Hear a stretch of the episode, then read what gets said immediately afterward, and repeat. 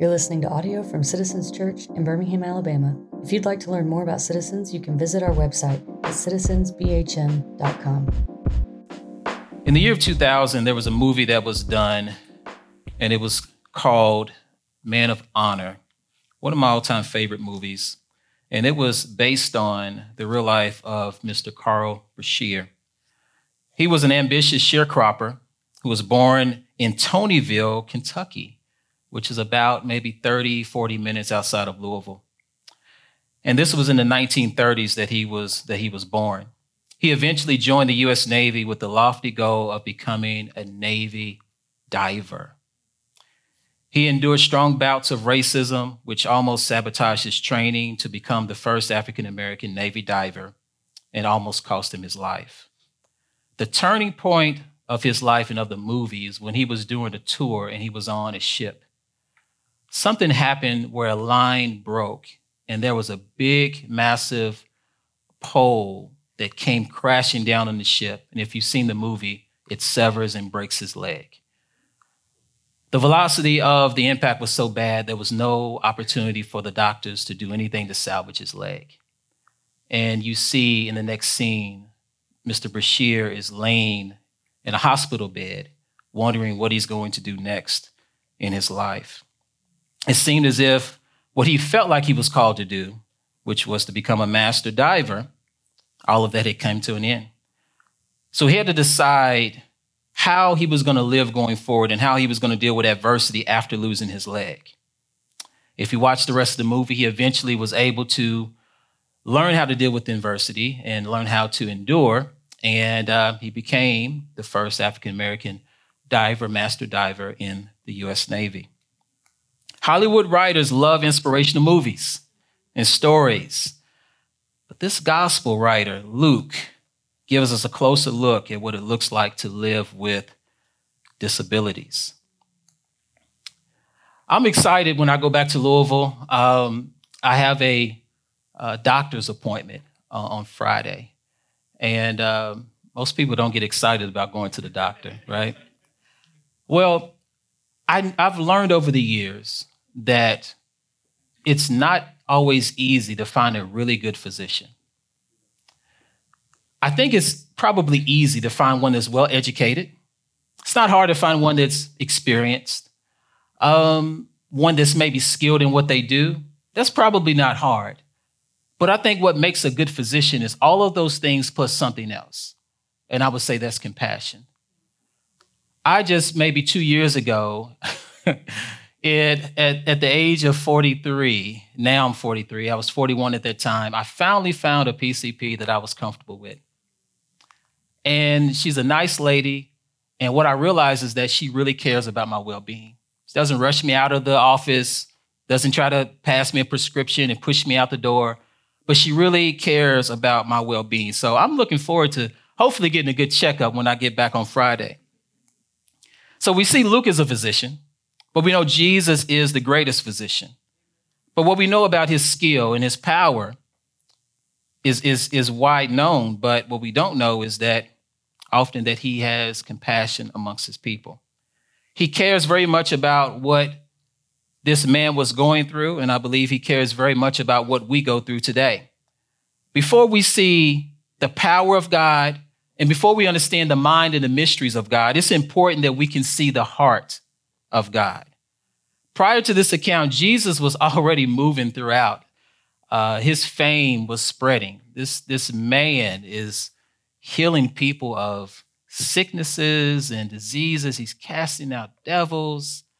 He is just doing things that no one has ever done before. So, prior to this point in Luke 5, a lot of people are starting to talk about this man uh, that is able to do these miraculous things. So his fame preceded him, but I think also the compassion that he had preceded him as well. Understand at this time, the Pharisees and Sadducees, they, they weren't very compassionate. They were very rigid in what they were saying about the law and things of that sort. Um, obviously, we don't believe anything's wrong with the law. The Old Testament is, is, was, was needed at that time and is very helpful for our learning today. But God gave us that law, but He also had compassion. So Jesus, when he's healing these people, sometimes you may see the in the in the accounts with the gospels, the disciples are saying, Hey, it's been a long day, send the people away. Um, we don't have time for it. Jesus would be the one to say, hold, hold on, no, no, bring them over here.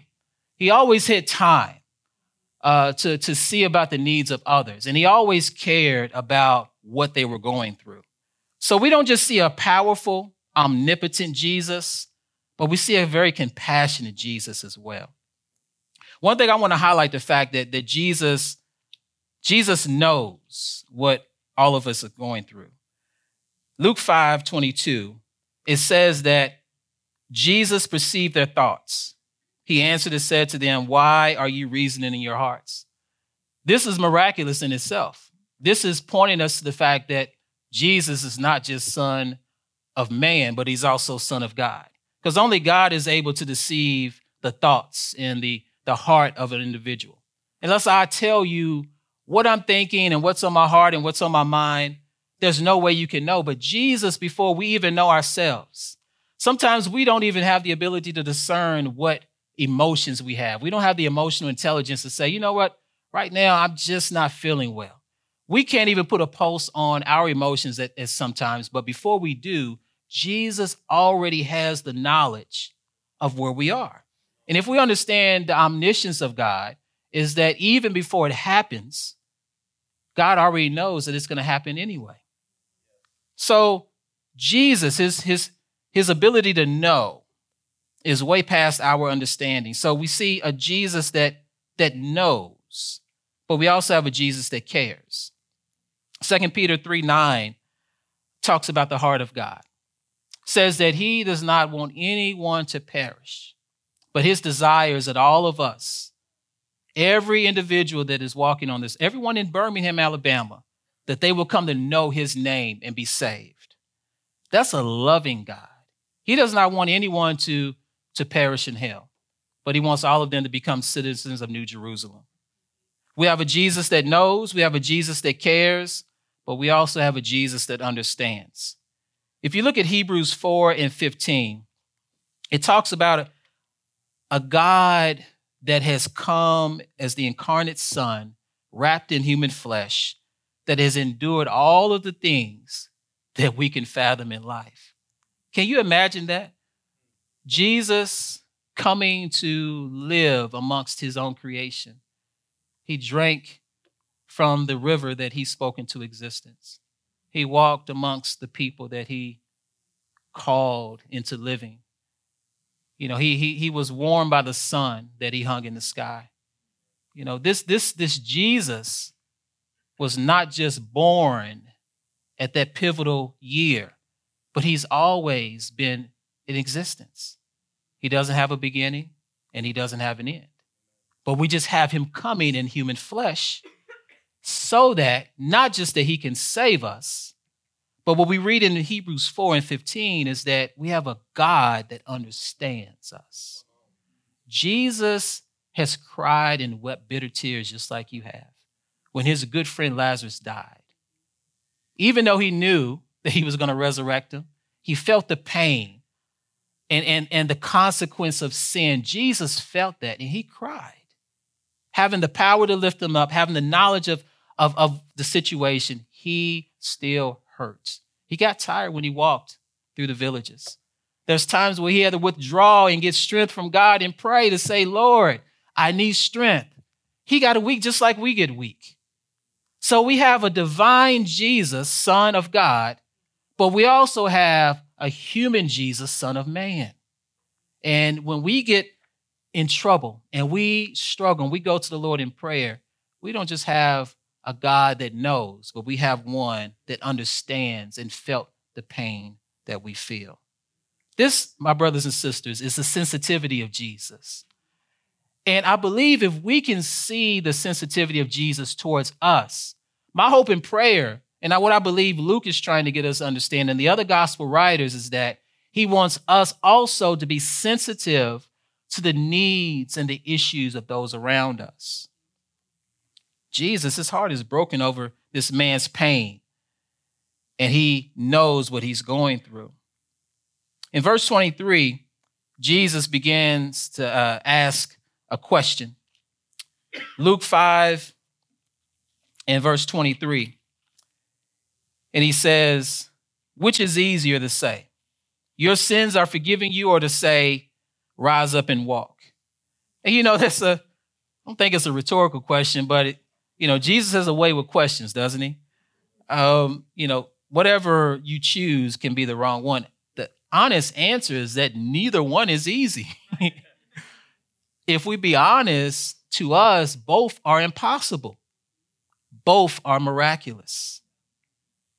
And Luke begins to give us a bright spotlight on Jesus and how he addresses with his um, with his potency these issues that this man is going through.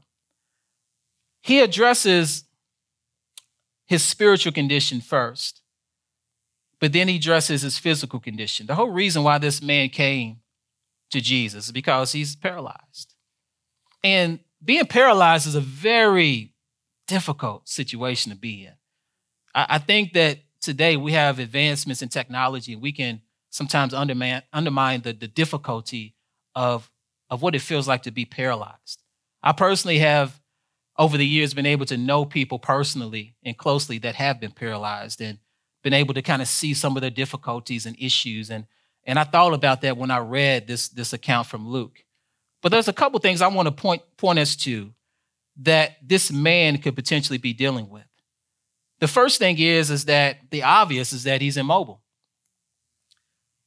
Now, it's obvious, but it's something that we may take for granted because for us to get up in the morning and put one foot in front of the other, that's something we've done for years, and it's something that that's not difficult at all.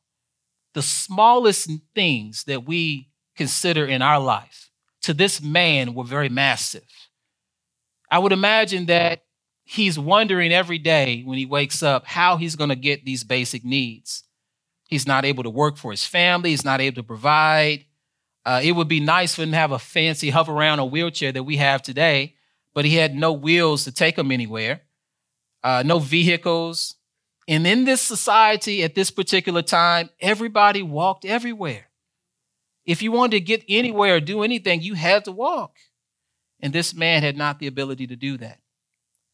So he was immobile, and he had to realize that the possibility of him getting healing was very, very small. Even today, statistics say that anyone that has a complete injury of their spinal cord, only 3% of them ever regain mobility. 3%. With all the medicine, all the fancy doctors that we have, today only 3%. So you can imagine back then, he realized that the likelihood of me ever walking again is impossible. Immobility is one thing. And we read in Acts 9 33 that the man or another person that was crippled, that they were unable to, to, to move or to be mobile. We see that with this man as well because he has his four friends taking him around. He had to deal with loneliness as well. Luke 5 18, 19. We see the fact that he has four friends taking him where he needs to go, but I don't see any mention of any family. I don't see mention of any children, wife, or anything like that. So I wonder, he had to have some family, but where are they? It's possible for us to be in a room that's crowded and we can still be lonely because we feel like no one understands what we're going through, or maybe those don't really, can't really empathize with where we are. This man in some time in his life, and even maybe at this particular time, is experiencing loneliness. One thing that was also important is that having children, having a family. This is very, very big in, in this, in this Jewish, Judeo Christian world. To have a family and have children was very massive. You can imagine that this man is experiencing loneliness. It's good that he has friends taking him where he needs to go, but he may not have family with him. Being excluded is another thing. It's easy to pass by and ignore the needs of others, but this man probably felt ostracized in society, probably felt invisible. People walked by, saw him begging, asking for things, never really cared about what he was going through. Some people may or may not know what it feels like to be ostracized, but I'm pretty sure this brother felt this way. Lack of provisions is huge. If you can't work, maybe you don't get a chance to eat as often as other people. So, what are you going to do? Acts 3 2 through 11, we see the beggar there uh, begging for alms at the gate called Beautiful. He laid there. He didn't have friends taking him around, so he laid at the gate, just hoping somebody would give him something so that he can possibly get something to eat. Just maybe the scraps that other people would have. He was hoping to have something to eat. One of the most important things is mental anguish. If you read um, Matthew 8 6, which is another account of someone that is dealing with a similar uh, issue and impediment. Verse 6 it says, Lord, my servant is lying at home paralyzed, and he's dreadfully tormented. Mentally, because the body and, and the spirit are so wedded together. Sometimes when we are dealing with physical sickness, it has a toll on our mind and on our spirit. So this man is dealing with other things that probably are not known to most people. God knew about it. Paralytics would tell you that they feel like a prisoner in their own body, their own possibility of escape. Some of them become angry with God. Some of them today, they need antidepressants. They need anti anxiety medication. They deal with, a lot of them deal with bladder issues and kidney stones and bed sores. It's a big deal because you can't get up and move and you have to turn and twist just to kind of make it through the day. This man was going through a lot. Jesus knew about it and Jesus cared about it. You know, there's a lot of people today that are skeptics that don't believe that miracles happened in, in this day, and they don't believe that miracles happen today. A lot of them believe that even the gospel writings, as they are historical accounts, they believe that it's allegory, that maybe it was, you know, paraphrasing and, you know, it didn't really happen. I had the blessed privilege to, ho- hopefully, some of you all heard about the uh, revival that is taking place in Kentucky at Asbury University. Have you all heard about that? Uh, it's become very popular in, in recent months, and uh, even so popular that the New York Times wrote about it. I had the privilege of talking to a student at Asbury and hearing him being a previous skeptic to tell me that he had saw some things that he just could not believe. Limbs that were not working now are working, things that were not necessarily in place being in place, limbs extending and things of that, nor- that sort. There are people that will be considered cessationists that believe that all of those, even if this did happen in the Gospels, even if the works of the Holy Spirit were real in the book of Acts. Those things have ceased, and we don't believe that it happens today. This brother would tell you that before this revival, before I was able to be in the presence of the power of God, I don't believe these things would happen until I saw with my very eyes. And he says, Now I'm a believer. And I know that God not only had the power to work miracles in this time, but I believe that that same God has the power to work miracles today. In verse 24, Jesus demonstrates his power. The same Jesus that was there in the very beginning that spoke all of what we see today into existence. So powerful that not only did he speak it into existence then, but all of those things are still present today. He uses the spoken word and he says 10 words to this man. He says, Arise, take up your bed, and go to your house. 10 basic words. And this man's condition was automatically and immediately healed. He got up, took up his bed, and he walked back to his house just like Jesus told him to do. Didn't matter how long he had been with the, con- the condition, it didn't matter how much he was suffering, but just being in the presence of Almighty God Jesus healed him and made all things straight. The power of God, when we look here in verse from chapter 5, verse uh, 19.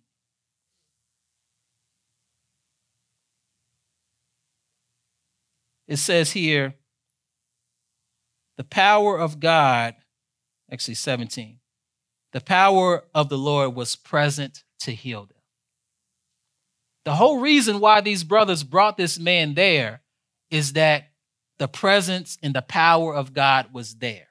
They knew that they could get something in God's presence that they couldn't get out of it. So they made a desperate move to carry this man, lower him down through the roof, and put him in the presence and in position to be healed by God. Isn't that awesome? Physical healing. He's physically paralyzed, and God made him straighten up, have the strength to carry what he was lying on, and walk. Jesus perceived, though, that it wasn't just his physical paralysis, but he also was dealing with spiritual paralysis. Let's look at verse 20. It says, When he saw their faith, he said to him, Man, your sins are forgiven you. Wait a minute. When they came into to the presence of God, they didn't say anything about any sins. They didn't say anything about forgiveness. I, I just want to walk, man. I mean, I heard that you have the ability and the power to, to heal people. Uh, we just thought that maybe if you can heal people from all this, these other sicknesses, maybe you can make me walk again. It's worth a shot. I didn't say anything about my spiritual situation. I didn't say anything about forgiveness. I got the priests and the Pharisees to help me with that. But before Jesus did any kind of healing, what I love about this account from Luke is that he didn't address his physical needs right away. The first thing that he did was he addressed his spiritual situation. Three things I want to part out about his, uh, his spiritual situation. We read in Romans 6, chapter 12, chapter 6, verses 12 through 14. Paul lets us know that sin, before we are born again, sin reigns in our mortal body. It has control over us. Whether we realize it or not, sometimes we think we are doing things that we necessarily want to do, but we don't realize that we're in bondage. I know before I got saved, there were things that I was doing that I didn't really have much control over. My flesh and my dead spirit was in control. Um, I'm, I'm reminded of the words of Paul. He said, Who would deliver me from this body of death? A wicked man that I am. He said, The things that I want to do, I don't necessarily do. The things I don't want to do, I find myself doing. Sin reigns in the mortal body. And even though this man was sick in his body, Jesus realized that he was really a bondage in bondage in his spirit. Two, spiritual death is, is our default state. Psalm 51 and 5 lets us know that we are born in sin and shaped in iniquity. Even as a little child growing up, we are born in the physical body that is well, but our spiritual state is not alive. It's a, it's a grave reality to look at, but it's, it's reality.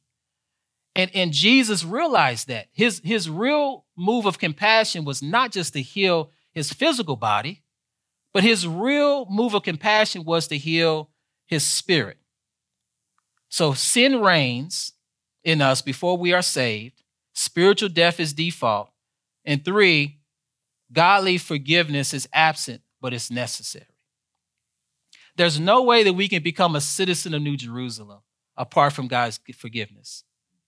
Because we know that all of us have made mistakes in life and we've done something. Even this man, as bad as, as he may have felt cards were dealt to him in life, he still was wrestling with sin. And Jesus knew that even if he were to heal him from this situation, he's eventually going to die. We're all going to die and give up the ghost one day. Jesus knew that. He could heal him and he'd be gone 10 years from now. He knew that he had a date with death, as we all do. So Jesus knew that physical healing is temporary, but spiritual healing is eternal. And that is the reason why he spoke these words Man, your sins are forgiven you. Compassion, right? And loving. Jesus speaks these words and immediately this man's sins are forgiven. So we hear the Pharisees and the Sadducees. They start uh, wondering in, in their hearts, you know, who, who's able to forgive sins? Now, I can understand the, the challenges uh, coming from, from these guys because before then, all they had was the, the Old Testament law, right? What, what, do you, what do you do when someone has sins? Well, you, you get, a, get an animal, you slay them, you get an altar, you know, you get a, get a burnt offering, a sacrifice, and go into the temple, into the tent, and, and you handle your business. You get a priest, someone that stands in the midst uh, that can um, uh, offer sins for you. And that's what we've always done. That's how we've always done things. So I can imagine Jesus coming and saying this. That would be considered blasphemy for any individual to say that I have the ability, the audacity, and the nerve to say, Your sins are forgiven. That would be blasphemy if Jesus wasn't God. But since he is God, it's not blasphemy at all, but it's grace. So Jesus knew what they were struggling with. And this was a message and this was an example that he's given for them as well. Because I believe that as much flack as the Pharisees and Sadducees get today, we give them a hard time. Jesus loved them also. You know, they were trying to do what they knew to be right with what they what they had. But Jesus just needed to kind of point them in the right direction. Some of them, I believe, hopefully, some of them may have turned and realized that he was the Messiah. Uh, it's a good chance that most of them didn't. And that was a fatal mistake of theirs. But we can't say that Jesus did not be patient with them. As many times as they questioned him and came to him, he was even compassionate with those that were not compassionate to the people. Jesus is compassionate to the uncompassionate. That's what you call agape love. Not conditioned on how good you are, what you do. It has, has nothing to do with what you've done for God today. We don't earn his love and his forgiveness. But Jesus remains compassionate and faithful to us, even when we are not faithful to him. That's a loving God. And that's what we see as, a, as agape love. The scriptures let us know that while we were yet in sin, that's when Christ went and died for us. He didn't wait for us to get it right. He didn't wait for us to understand uh, the gospel. He didn't wait for us to, you know, clean up ourselves the best way we could and, and try to get things right. But while we were in sin, knee deep in sin, that's when he went to the cross and took on the punishment of sin on our behalf. That's compassion. So we see here that Jesus demonstrates his forgiveness and his compassionate side to the paralytic, to the guys that were bringing him there, and even to the uncompassionate Jewish leaders of, of that particular time. But I like the most important thing. I want to point us to verse 20. So this turns the religious ideas and system right side up. And he says that all of those things that you've done up to this point, you can toss them away. You can just throw it in the garbage can. It's good for you to learn, to bring you to this point, but you don't need that anymore. He said, He saw their faith, and he said to them, Man, your sins are forgiven you. No work, but he said, Your faith. He, he reduced and simplified all of that into their faith. So if they maybe did not have a background with Jesus, maybe they didn't have the ability to, to do certain things, maybe they were not welcomed in by uh, those that maybe kept the gate of the temple. Jesus said, You can be admitted into this family if you have faith in me. Now, this we realize in, in our life there's a lot of faith in many things. We have faith in uh, political systems, we have faith in monetary systems, we have faith in uh, scientific systems. Systems, we love systems in America, don't we? Systems all over the place. And we have faith in these things and what they can do for us. But Jesus pointed to the fact there's no need for any of this anymore, but it's just faith in the risen Savior and the Messiah that is going to get us into this relationship with Him. What I like about the text, it points us, I want to point us to Isaiah 53, which is the message of the suffering servant. And we see a picture of this Messiah who is not very attractive, who's not very um, identifiable by a lot of the people. It said it was, it was nothing attractive to him. And I think it paints a picture that if he were in our midst, we would miss it because he did not check all the marks that we would think he would check. But it points to the fact that he was going to give his life and he was going to bleed for our sins. And in verse number five, at the end, it says, By his stripes we are healed. And over the years, I've heard maybe some mishandlings of that text, and, and it talks about uh, healing. What I really believe is, is that Jesus came for our healing specifically, but it wasn't necessarily for our physical healing. Jesus came for our spiritual healing. He said he came to save us from our sins, not from the religious leaders, not from Rome, Roman rule. He came to save us from our own sins. So, right here it says that by his stripes we're healed. And we see this text is pointing us to, to Jesus. It's a clear identifier of our Messiah.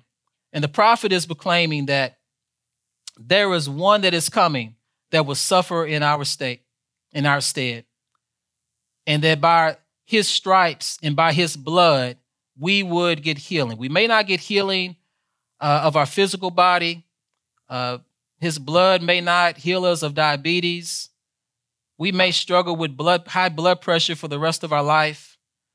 Uh, we may have uh, issues in our digestive tract. We may have cancer that may that may make us go home early. His blood was not guaranteed to heal us from those particular things. Some of us may have bad eyesight. My wife has a has a relative that is blind. My father was in a very bad car accident and, and was never healed from a lot of his issues, and he's had to deal with pain over the years. The blood of Jesus did not promise to heal him from all of those things. There's issues that you may have today. It's possible that Jesus may not heal you from these physical issues.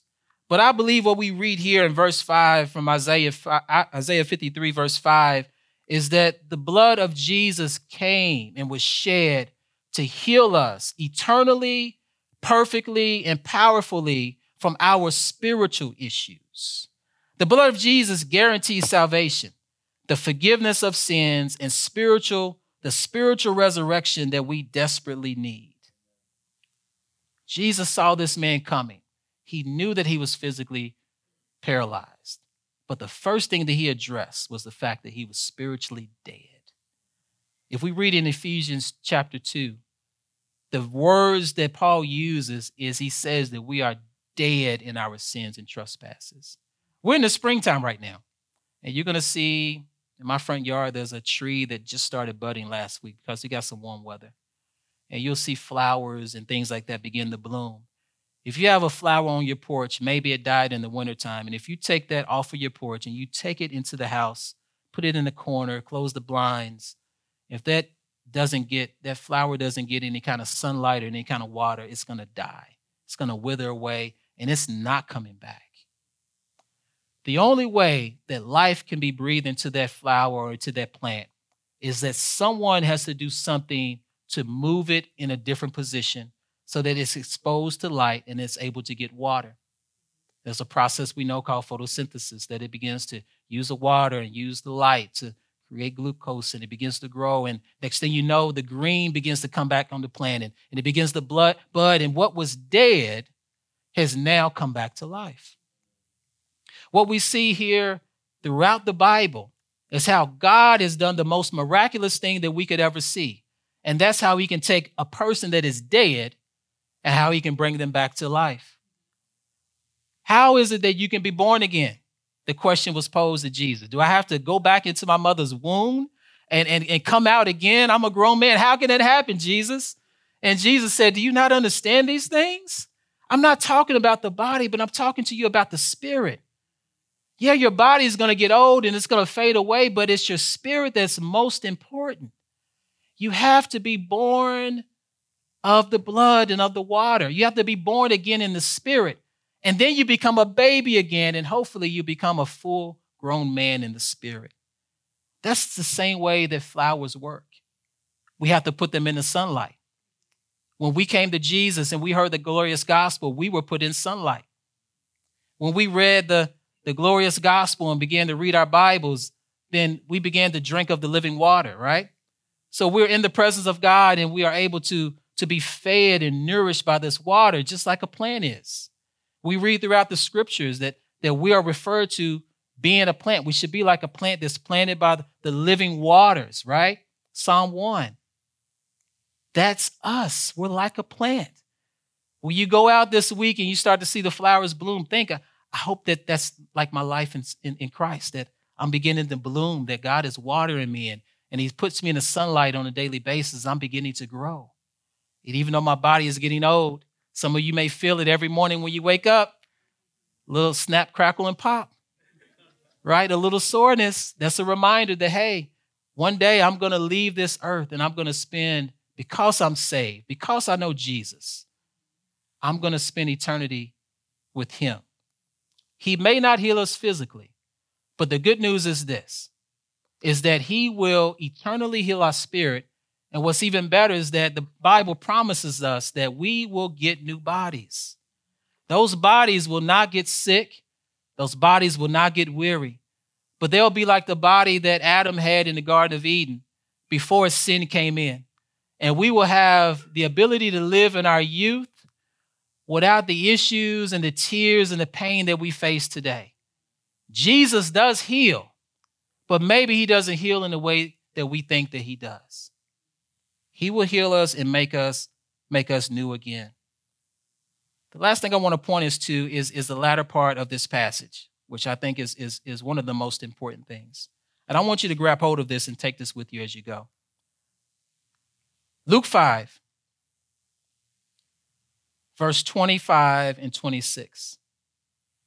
As soon as he realized that he received healing from God, and the man that was lame and not able to walk now has received strength and he's able to jump around and walk and run, it's a miracle. And he feels great. In verse 25, it says that immediately he rose up before them he took up what he had been lying on and departed to his own house, glorifying God. And they were all amazed and they glorified God and were filled with fear, saying, We have seen some strange things today. The point that I want to point you to is, is, is glorifying God. My grandmother, who was my, my last grandparent that passed away at the age of 92, she always was the one that I would go to to just hear about stories in her life about what God had done. She had a, a wonderful journey just, just with God. Uh, saved her at a young age and, and just, just your eyes would light up hearing what God did for her. She would always say, she said, baby, they just, they just don't, they don't testify about God as much as they used to. And, and he said, young, you young people need to know about what God has been doing in our lives. And I really believe that. Sometimes we just need to sit and just hear what is God, what has God done?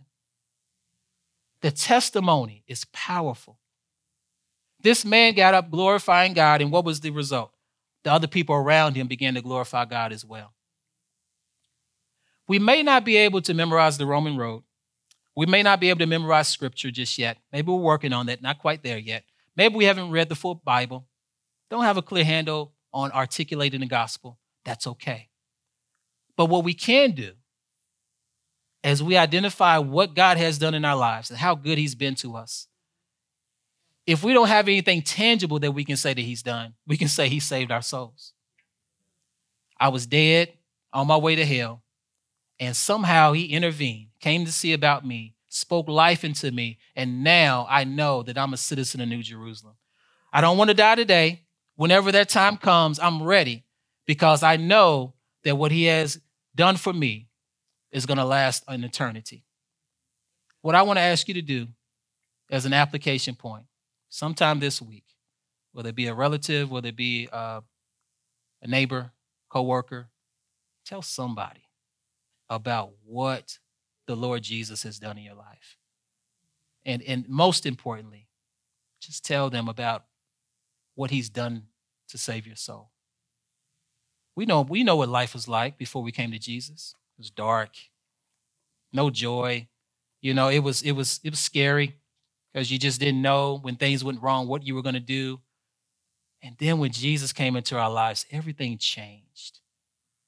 Not only did he give us an optimism on, on life because he's with us, but he changed us. Things that we want to do. We have a desire to, to walk with him and read his, read his word, and, and, and we have the ability to, to do things differently. Why? Because he's given us his Holy Spirit and he's changed our spirit and he's made us new. To me, that is the greatest miracle that God has ever done.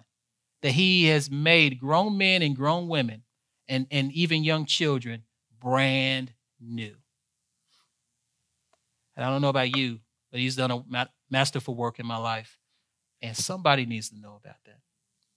We pass by people every day, and we don't know that majority of the people that we pass by on a daily basis, they're they're dead, spiritually dead. And they just want somebody to tell them hey, there's a way out of this. And his name is Jesus Christ. And if you got a moment, I'd love to tell you about them.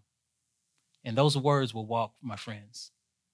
They'll, they'll work. God will work and use those while you're gone and going about your business. And you, you'll never know how God will move on someone else's heart and sometimes even have a generational impact. Amen.